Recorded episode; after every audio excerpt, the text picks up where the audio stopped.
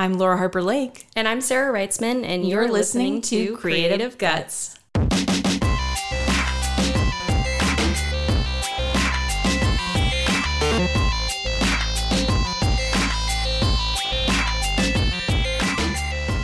Hey, friends, thanks for tuning in to Creative Guts. We are so excited today to chat with Sarah Koff, a very talented printmaker living and working in the New Hampshire Seacoast.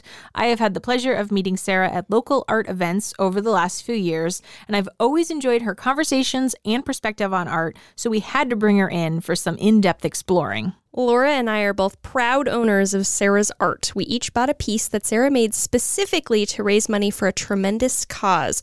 But you'll hear more about that during the interview. So please enjoy this delightful episode of Creative Guts with Sarah Koff. Sarah Koff, thank you for being on the show. Thanks for having me. I uh, begged you a while ago because I was desperate to talk about your work. Oh, so sweet. That is sweet. Um, so let's start with a little bit of a summary of what you do as a uh, creative. Sure. Um, so I make woodcuts primarily, and um, they range from really small little guys, little postcards, to big, big, big scale, what I consider our big scale. Um, my biggest piece is probably two and a half feet by six feet long. So That's a person. Yeah, yeah, exactly. so yeah, woodcuts, and they're all different, but they're mostly centered around nature and what's right in our backyard here in New Hampshire, and what's relevant to me and my community, and uh, and what I'm most passionate about at the moment. And so, have you worked with Big Ink before? I have, yeah, They- twice. Yeah, they've been on our show. They were I number two, I think, before. I know. So I that's listened to that one. fantastic. Yeah. Oh, nice. Yeah, I love Big Ink. I love Lyell. I love I love their program. It's so great.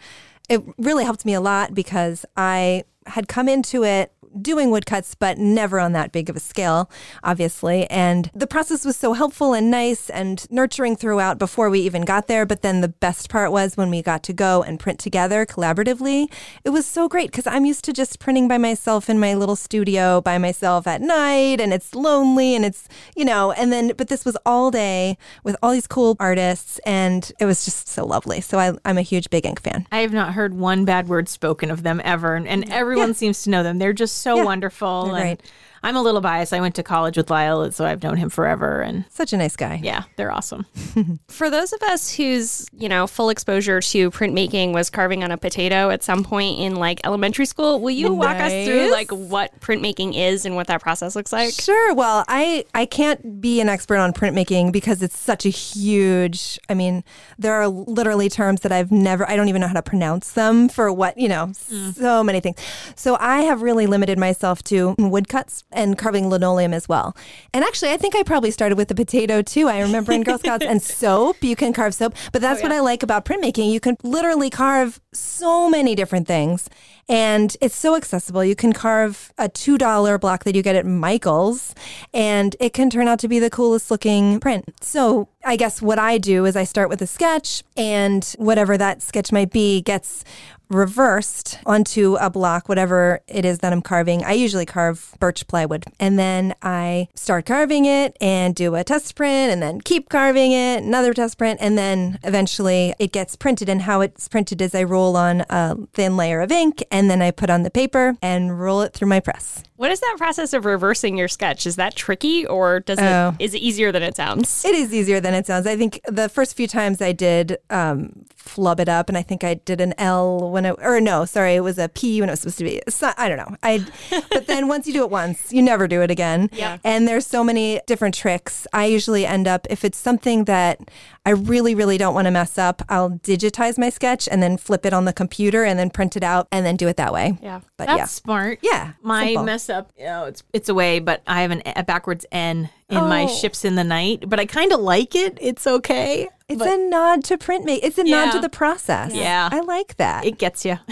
That's sweet. I like that. A nod to the process. I like it. It's a beautiful spin on it. Just you know, up. Keep it positive. yeah, I mean, because after you've done that much work and you finally get to the printing stage and something is backwards, oh man, you sometimes just have to love it Yeah. no matter what. And at least you can push forward. Printmaking is such a sculptural process. You know, you're carving, and I um in college carved stone, soapstone, and alabaster. Whoa. I'm referencing two right here, small maquettes of those things, not like huge statues or anything. But if they break, they break, and there's nothing you can do about it. So you can have 25 hours into a project, and then it just snaps in two, and you cry for a couple hours, and that's life. Whereas with printmaking, you can hopefully usually make it work and keep going with it.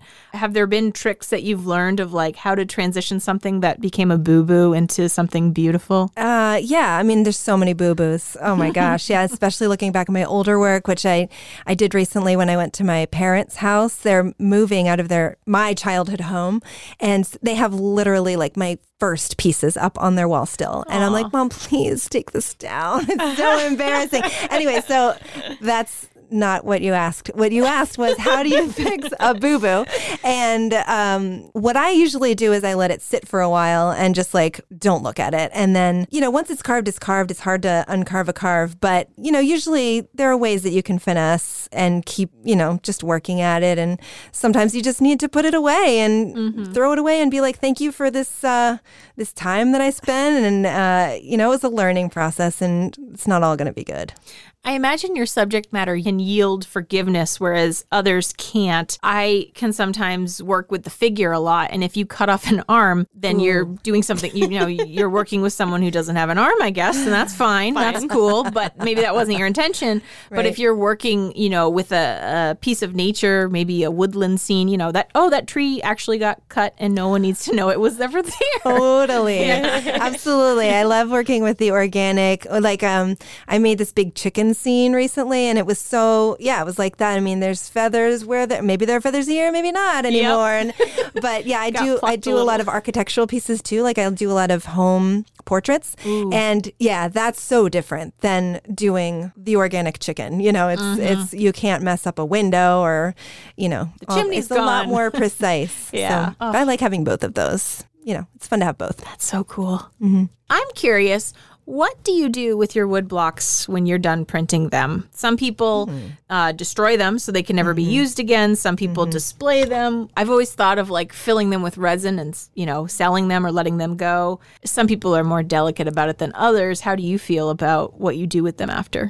Yeah, that's a good question. I haven't really put much thought into it. I just have them, and I do have some of them on my wall because I the, the blocks are so great. They're so beautiful in themselves. I love seeing just the carving marks and everything. So I do keep them all. I haven't thought about what I might do.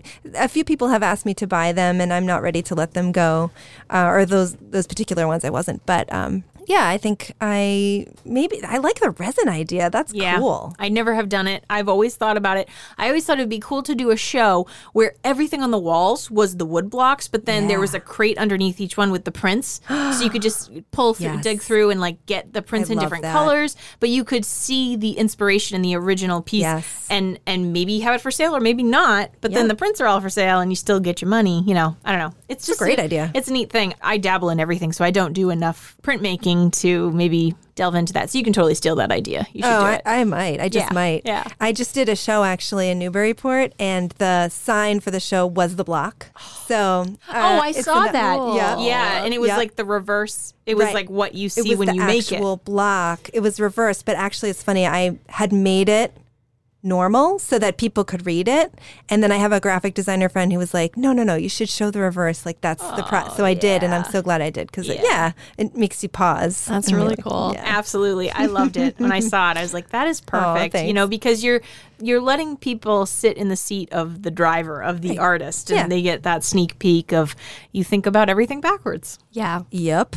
In a total serendipitous moment, so we were talking with a previous guest about how sometimes sort of the the block itself is more, you know, sentimental and important and special than the the print that you make off of it. And you literally post it on Facebook, sometimes a block is more significant than the print it makes. Was there a oh, story behind this post? Oh my gosh, yes. That's so weird. I just posted that a few weeks ago. Um, yeah, so it's such a strange story. But so my uh, husband lost his mother when he was eight, and she was a wonderful woman. We just have a lot of her stuff in boxes in the house, and we happened to be going through them, you know, a year or two ago, and we looked through, and she had made these linoleum block prints when she was maybe 12, 14 Wow. in the 50s, 1950s. And they were so good. I know. I was like, oh my gosh, this is insane. like, it just so happens that I do this and it's so meaningful. And so I have one of her blocks. There are two, and one of them was her and her sisters. They're four sisters. And it's on my wall. It's like such a cool find that, you know, to think that she was doing the same thing that I do. And I don't know. I love it. That's so nice. neat. I feel like my breath's been taken away. Like that's so beautiful. I know. Would you ever consider printing it for, say, family members? I or- did. I did actually. I amazing. I had found. I lied. I didn't find it a year ago. I found it many years ago, but then I refound it a year ago. Mm-hmm. But I found it before we got married, and I made prints and gave them to the family at the at the wedding. It was cool. So you were definitely in the family then. Oh, I bet yeah, that. I bet that that's a won a lot of hearts. That's beautiful. Yeah, it was cool. What a nice reason to keep your, you know, blocks as I blocks know. forever so that your, you know, grandkids can find them. I know. It's really Yeah. cool. Like an archaeologist digging up history. Yeah. You know. Like a really neat family heirloom or something. Right. And there it's like from the 50s and it's still a block. You know, like Mm-hmm. it's still it's a little cracked, but you know, still a block. It's so cool. Wood or linoleum? It's linoleum. Oh, nice. I Wow, know. That's awesome. I know. I was imagining wood lasting longer, but maybe Yeah. not. I don't know. That's yeah. so cool. Yeah. It's hmm. really neat too. Yeah. It's really well I done. know nobody can see it except us, but Oh, that's beautiful. I know. So let's dig into you as a creative. When did you first know that you were a maker and how did you decide to pursue it in your life besides printmaking, obviously? But like, were there other steps, other mediums you tried, or how did that all happen? That's a good question. I think that I've always been a maker. I haven't always been a printmaker, but I grew up just, you know, doodling on every paper. And um, my mom makes quilts. And so I learned how to sew from her. And so, yeah, I've always been a maker. I think that it wasn't until I, I started more of a, as a writer. In college, I was a writing major. And, and then I think it just sort of became something that I did on the side as a 20 something year old. And I started taking classes in printmaking. And, um, and then I went to grad school for ecological design. So I took a lot of design classes there. And so it's all just kind of come together into printmaking. But yeah, just totally bunch of different mediums. so is printing is that your full time gig? Are you, uh, you know, a full time artist? Yeah, well, I would say it's part time. I have two kids. One of them is in school full time, one of them is in preschool. So I'm part time in this, but it really is more of a full time thing. It bleeds into every moment of my day and it's every night and it's weekends. And so, you know, if you counted up the hours, I'm sure it would be full time. And do your kids get involved in the creative process? Yeah, they do. I try to keep them out of the studio sometimes because they are lovely, wonderful, creative people. And I love when we do make art together, but it's sort of like my me time and my time that I need to just be Sarah and be productive and like focus. And so, yeah, it's the balance. And certainly I get them to help me in all the little jobs, the, the non art jobs that are related to the, you know, the labeling and the, they, they get into it. And they are really, they both want to be artists. They're both really into art. So it's great. It's great. And what do they think of printmaking? Like, do they fully get the process of what you do? Yeah, I think they do. I mean, the the younger one is four, so she's less so, but I think she gets it to some degree. But my seven year old has made prints with me, and we made a reduction woodcut um, a few years ago together. And it was cool. It was abstract. It was based on one of her sketches, and so she loves it. She loves doing that. And and she we made Valentine's cards for her class last year. She printed them. it was a clock, and it said "Happy Valentine's Day." Oh my god! I know. Puns. It was a dad pun that she loved, so we had to turn it into a card. It was a perfect blend of our dad jokes and mom prints. Perfect combination. it was really a good cute. combo. Yeah. Really, really cute. It was cute. if you're six, it's cute. Um, so what has your experience been like then monetizing your art and being an artist as a as a gig? It's been such an evolution. I started off just wanting to do it. I didn't really care if I made money. I just wanted to do it and have it be something else that I did other than be a mom because at that point I had we had just moved here. I just had a baby. I didn't have a job anymore and I was like, I need a, something else right now, like or else I'm going to go crazy. So I just um, I applied to the farmers market in Exeter and Portsmouth, and I got in, and that was my gig. I like went every week or every two weeks, and I sold what I could sell, and sometimes I'd make a hundred bucks, and I was so happy with that, you know. And that was how I started. And then it started evolving, you know, as as it does. Once you start taking yourself a little more seriously, and once you start liking your work a little more, I, guess. Maybe having a little more like belief in your product. belief and some a little more interest in custom work. And I don't know it just evolved. And and then I started talking to other artists and seeing what they you know I wasn't formally trained. So I really just sold greeting cards to start with like $3 greeting cards that I hand printed. So it's really evolved from that to you know bigger pieces that I've gotten advice on how to price. And people you know everybody always says oh you charge too little. Oh you charge just right or oh you charge too much or you know everybody has their opinion and it's really hard to just find your own path and be just secure in in what you're doing and so anyway i don't know if that answers your question Totally, totally, yeah. Um, I love locally made greeting cards, so that is like not a bad place to start at yeah all. it's a great place to start especially at the farmers market Oh, when yeah. everybody's so nice and the other sellers are farmers and they're so cool and they trade you with their produce. It was the it was the best. it was the it's, best it's gig. so authentic. Yeah. Yeah. And so from there, you kind of grew to being represented at galleries and finding your work in stores. Uh, just a couple weeks ago, I was at Forest and Ash. Nice. and Shout out to bam, Forest and Ash. Yeah, I love that's my favorite new store. That's where I got your earrings that I got you for Christmas. They're Oh, good to freaking gorgeous. know. And I was like, there's a freaking Sarah Koff right there. And I, and they were like, I know, isn't she awesome? I was like, yeah, I know her and she's freaking awesome. Like, you know, they were so sweet. Yeah, yeah. So it was just it was lovely to see an artist I know represented at a beautiful place like that. And Hmm. uh, so what has the journey been as far as putting your art out there in uh, other types of establishments? So I think that it's been just experimental and I started off doing smaller pieces. After the greeting card phase, I did slightly bigger prints that were not greeting cards and I started wholesaling them. And that was interesting and a learning experience and I realized I didn't really want to do that anymore because that took up so much time and I really wanted to be doing other bigger, fewer quantity things than the open edition prints that I was making before. So then, you know, just dipping my toe in different things. Like I tried wholesaling.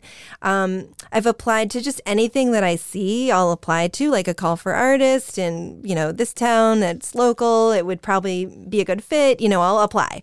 And so it's all just been, you know, trying things out and seeing what what sticks to the wall, you know? And um, so I, I was really happy. I just did, this was my first gallery show that I've ever had, solo gallery show at, in the Newburyport Firehouse Center that's going on right now.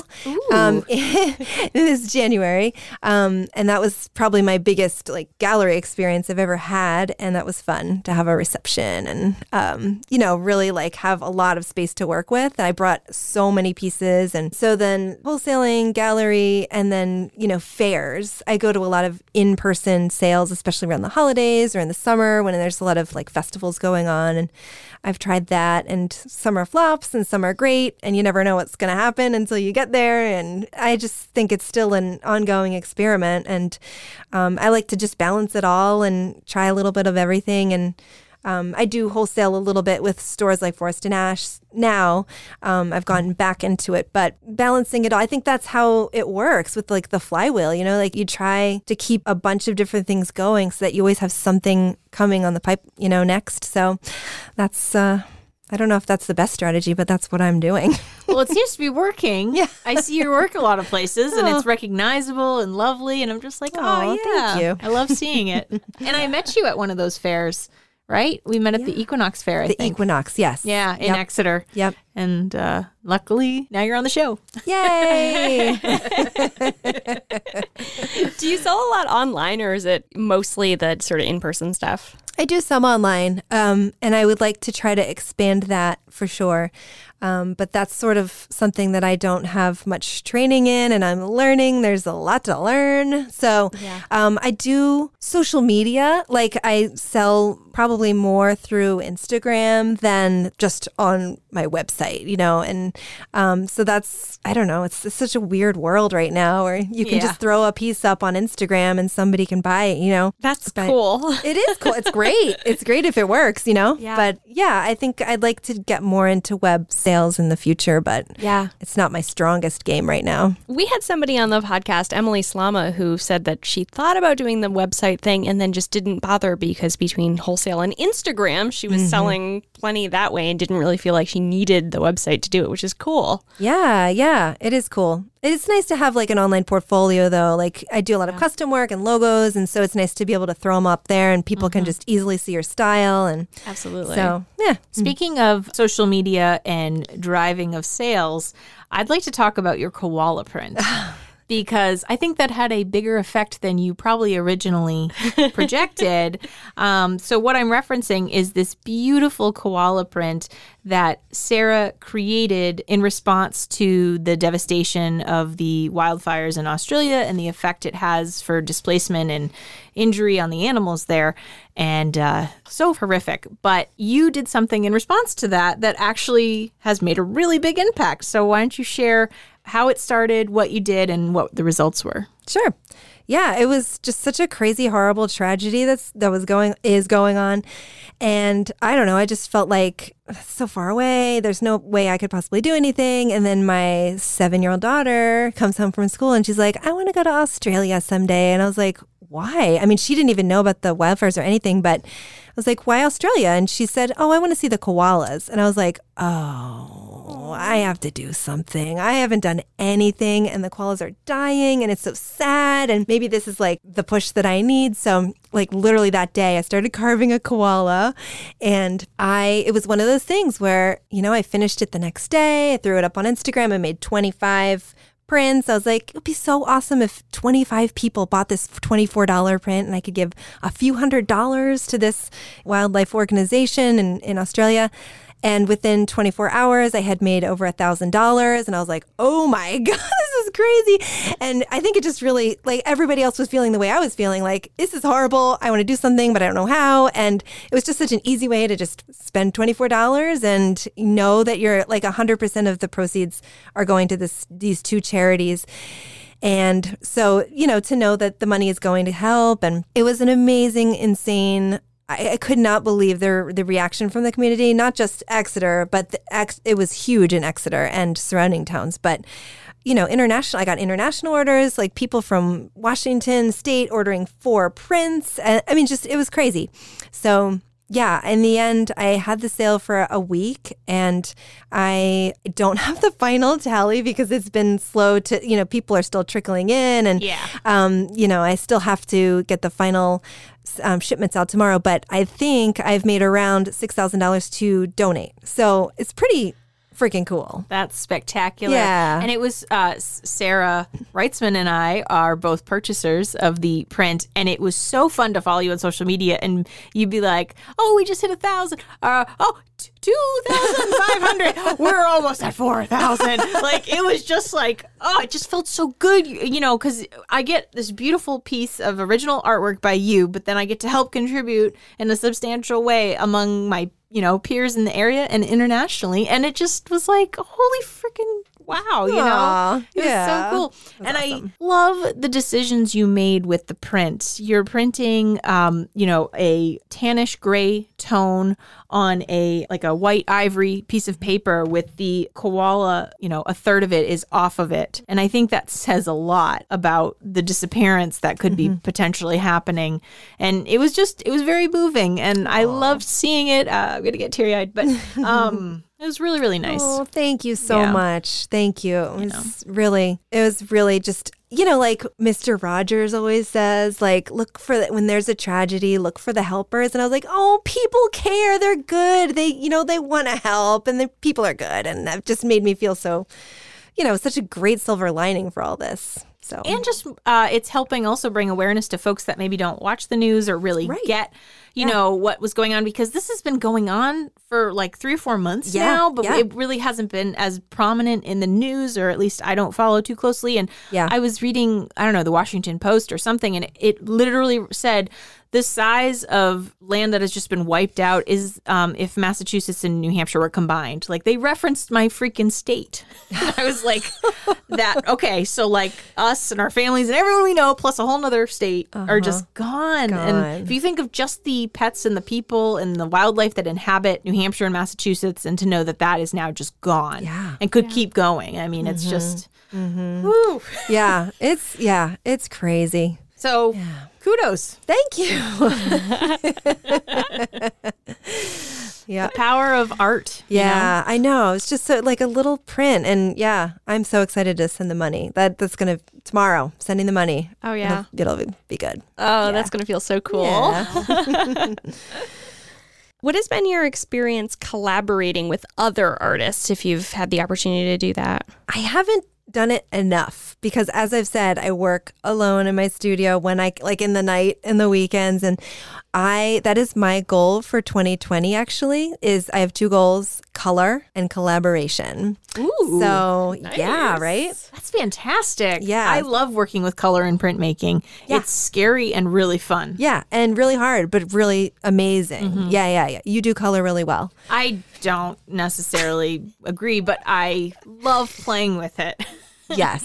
Yes. I, I'm I'm just sort of messy with it all. Like I'm I don't feel like I've hit that refined moment, but I also dabble in so many different mediums that I don't care to really refine it. I just fly through whatever idea I've got going on. right. But- yeah.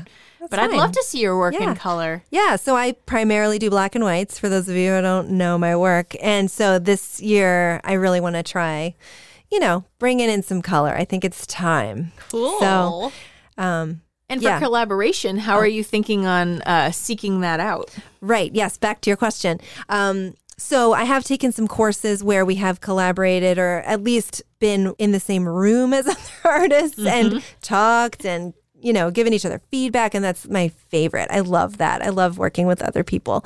So that has been my you know a few courses here and there has been really the limits of my collaboration but you know I would love to I'm open to it in 2020 I don't have a plan right now I you would love should to collaborate. Yes. Yes. Yep. Yes. Yes. Um, I'm in. Becky uh, Barcy and I are working mid collaboration right now. So that canvas that's up there with the yellow and red. Yeah. So she did that, and there's a canvas that she has right now that I did half of. I did like half of a sad, depressed woman, like cut in half. Like she's all blue. It's a figure painting, and uh, and like the inside is empty. So with the thoughts that maybe she could do something coming out of it, and I'm actually um, toying with the idea of making that a futuristic cityscape with a beautiful sunset. Oh yeah. Like I just Totally. that's immediately what I thought when I saw it. And so, you know, and then we are thinking of maybe even swapping back at the end and doing little touches yeah. to each. You know what I mean? I like that. I like so that. with printmaking,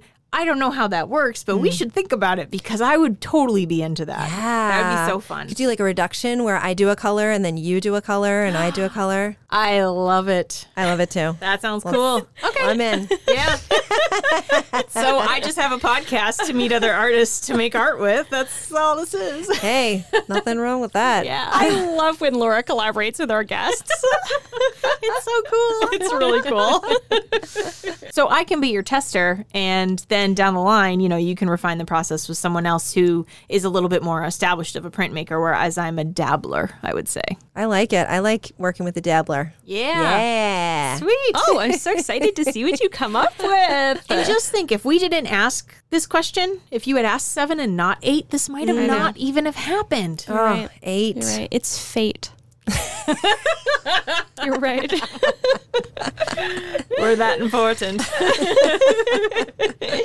Um, will you tell us about sort of your studio habits? Do you listen to music while you're working? Do you listen to podcasts? Do you like tea? Like, what's your sort of thing when you get in the studio? Okay, so First things first, usually I put something on my diffuser, like some sort of energy smell that's, Ooh. you know. That's a new one. It is. then I have my coffee, almost always. Very important. Yeah, and um, and usually a podcast, but it depends on the task. If it's a mindless task, podcasts are good, and I listen to like 800 of them. And then otherwise, it's just music. But I have to have something going on, or else the silence will make Yeah. me feel Yeah. depressed. So what do you, what do you tend to listen to while you're working? Oh, it's it totally ranges. I go from like classical when I'm feeling it, which I'm not like I don't know any any one person in particular. Like I just like it sometimes, or even like jazz. But usually it's more contemporary. Like I don't know. I like WUMB. I don't know if you know that radio station. It's out of Boston. I do Spotify mostly. Oh, Spotify too. Yeah, Yeah. yeah. There's a um peaceful piano playlist. It's all classical, but it's piano focused, and it's very it's peaceful, but it's also very driven. It's so great to work to. Uh, it's one of my favorite playlists. I love that we have so many guests who listen to the radio. I know we don't. Old fashioned. I know. Steve Bambukas told us all of his favorite radio stations, and we were just like, okay. I don't think I've ever even turned on the radio in my car. really? I don't think so. What? That's Oh the only place I I listen. mean, in my lifetime, I have. I just in the last, like the car I have now, I've had for two, three years, and I never. I just. I usually listen to an audiobook or a podcast or, um, you know, Spotify music or whatever. So let's move on to rapid fire questions, which. Uh, you may or may not know, we go through um, a list of questions that we ask you to be brief on, Okay. if possible. And if not, we will edit you down. All right. Do you like to do any accents? And if so, which ones? Oh, Shut up, you. Good or bad? I super do. What's your favorite I grew accent? up with a um, British father. He wasn't really British, but he always talks in a British accent. I love him already yes. because I do it a lot. My husband's gonna love that story. So my husband goes into a British accent all the time. So Really? someday he's gonna be like random fake British dad. I do British and I do Irish a lot. Oh, Irish. That's harder though for me. Uh, so you've got to get into it a bit, but then once you get used to it, you really. It really becomes a- quite a lot easier, and uh, I play a, a game every Sunday where I do an accent. So I'm play Audre Lynette. Wow. So I'm, I, I have a little bit of practice. Although I, I do fear if a, a Irish person listened, they might be like, "Oh, you're terrible." no, they'd be like, "What part of Ireland are you from?" Unrecognizable accent. the Scotland part. Oi, oi, lass. That's all I could do, Scott. Laura only brings this up so she can like show off her accents on the podcast. I hope to get discovered someday. no, I don't. You're good. I like doing it. Uh, this whole podcast stems from me just wanting to be a voice actor uh, a little bit in the back of my head. So I play around with stuff. Do you watch a lot of British TV? Because that helps. Oh, I do. Yeah. I'm on the Great British Baking Show kick right now. Yes. Mm, who isn't? But yeah, it's really So good. It's a beautiful accent. Oh man. Okay, so we can get into a you know a little more serious one, I guess. Um, what other artist has influenced you the most as a creative?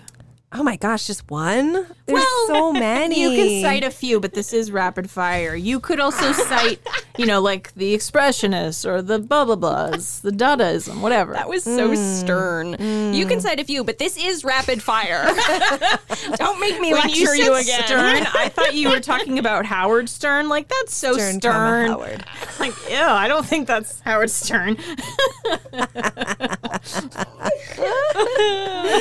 Um, local artist Matt Brown. Um, he's up in the Upper Valley. He's an amazing woodcut printmaker. Ooh. I took a course from him. I'm gonna look him up right after Oh, this. Yeah, he's fabulous.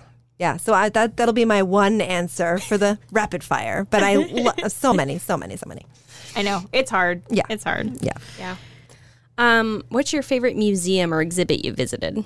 I really like the Smithsonian. I grew up in Maryland and we went to Smithsonian a lot as a kid. And I just love all the gems and the, you know, the all the natural history stuff, like, you know, the dinosaur bones and I don't know. That's a weird question to answer as an artist, but like I Not at loved it. That's always been one of my was great. favorites. Yeah. Yeah. It um sort of goes hand in hand with your like nature themed Yeah. art. So Yeah, yeah, yeah. Yeah. You should do some dinosaur bone prints. Yeah. Actually, that'd be really cool.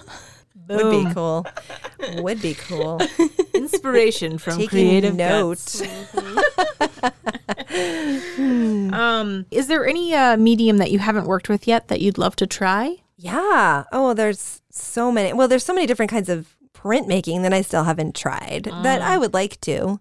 I really have tried to keep my blinders on when I started because I tend to like to do all sorts of things and I've really just wanted to focus on this and that's what I've been doing for seven years.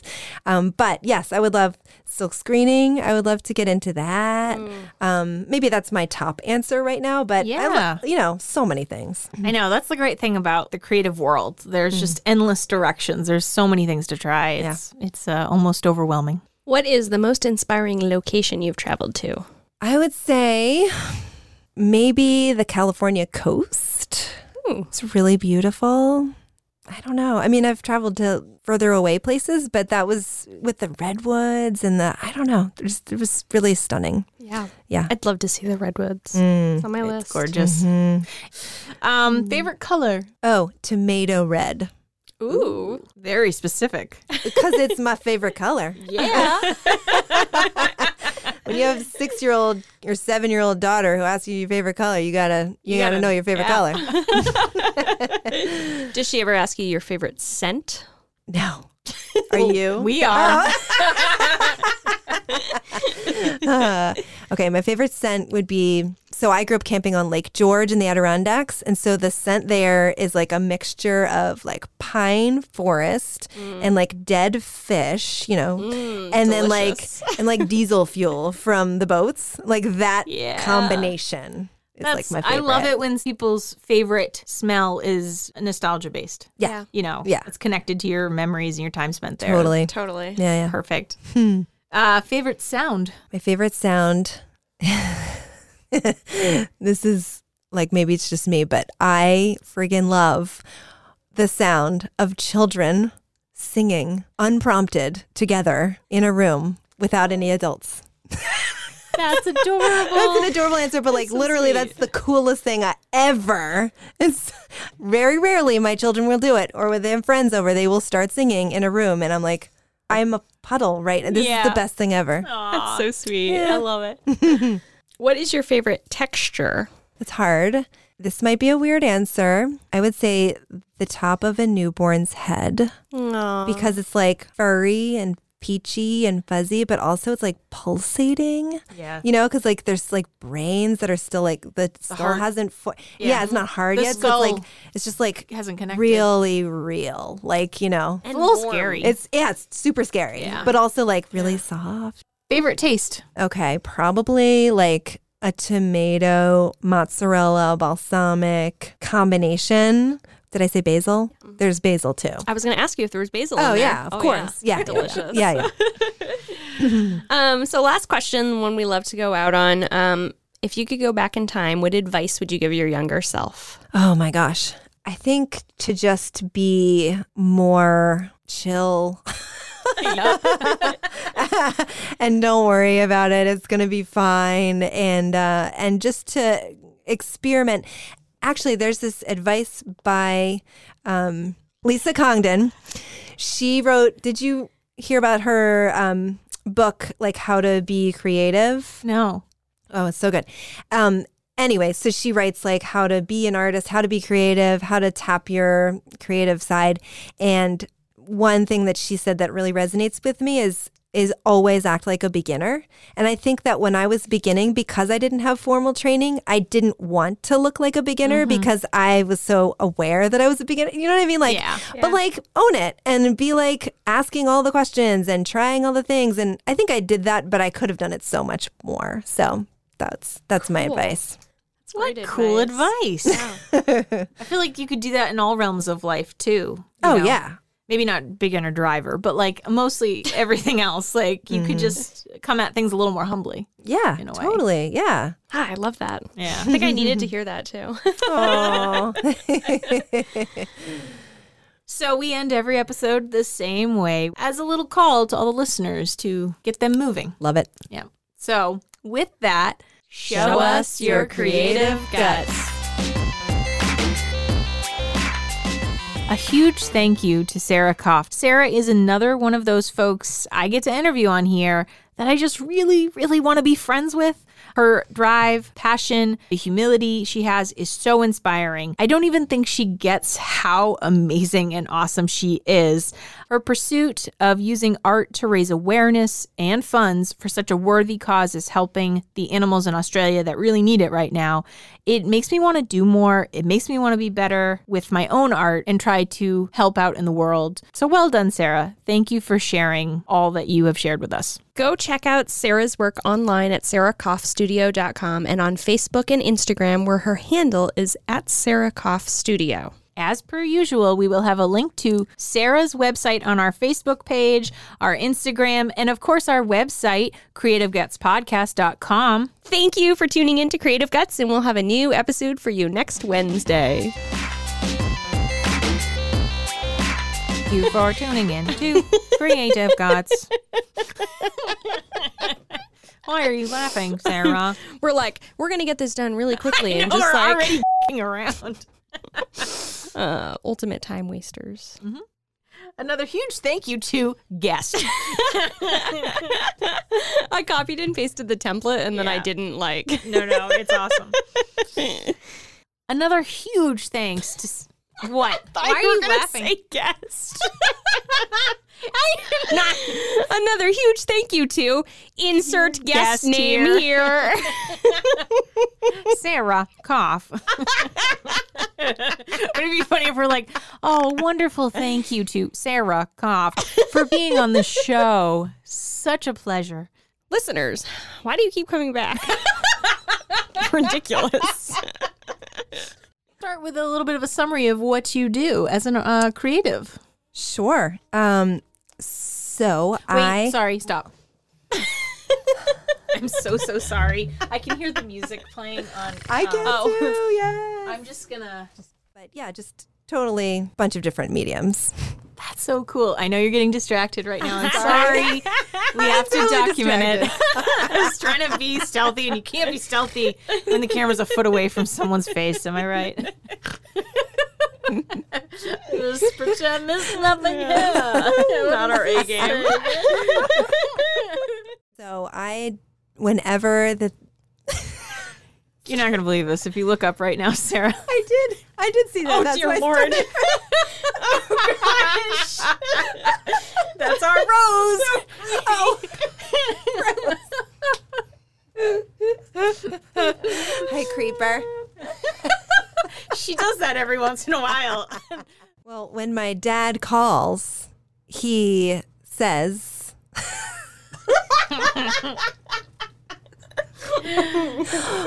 But this is your father. And now I just messed it up. Don't cut that out. Cut that out. do it again. Do it I again. can, I can usually do it. We won't look at you. Okay? Will that Oh, help? God. We'll look away. No. And there's so many variations of Oh, yeah. British accents That's too. true. Oh, yeah, I just true. I love it because you could be very dainty and refined and Elizabeth Bennet from Pride and Prejudice, or you could be very Cockney and I'm sort of rough and oi, what you looking at there? Why you ain't looking at me? Oi. Oi. if you just say oi a lot, there's a trick. a lot of that's getting cut.